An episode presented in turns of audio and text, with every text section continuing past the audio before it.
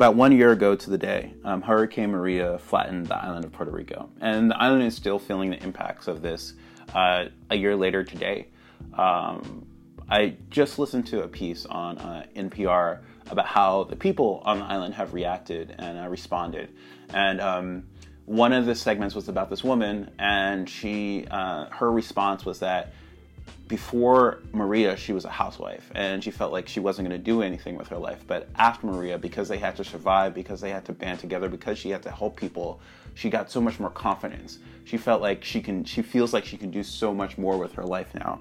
And I thought that was such a uh, impactful idea is that, you know, when we're threatened physically, we, uh, we become stronger uh, faster, more alert. We have this uh, survival response. And in that moment of imperfection, um, of being threatened, we actually become superhuman. So today's daily note is thrive in imperfection.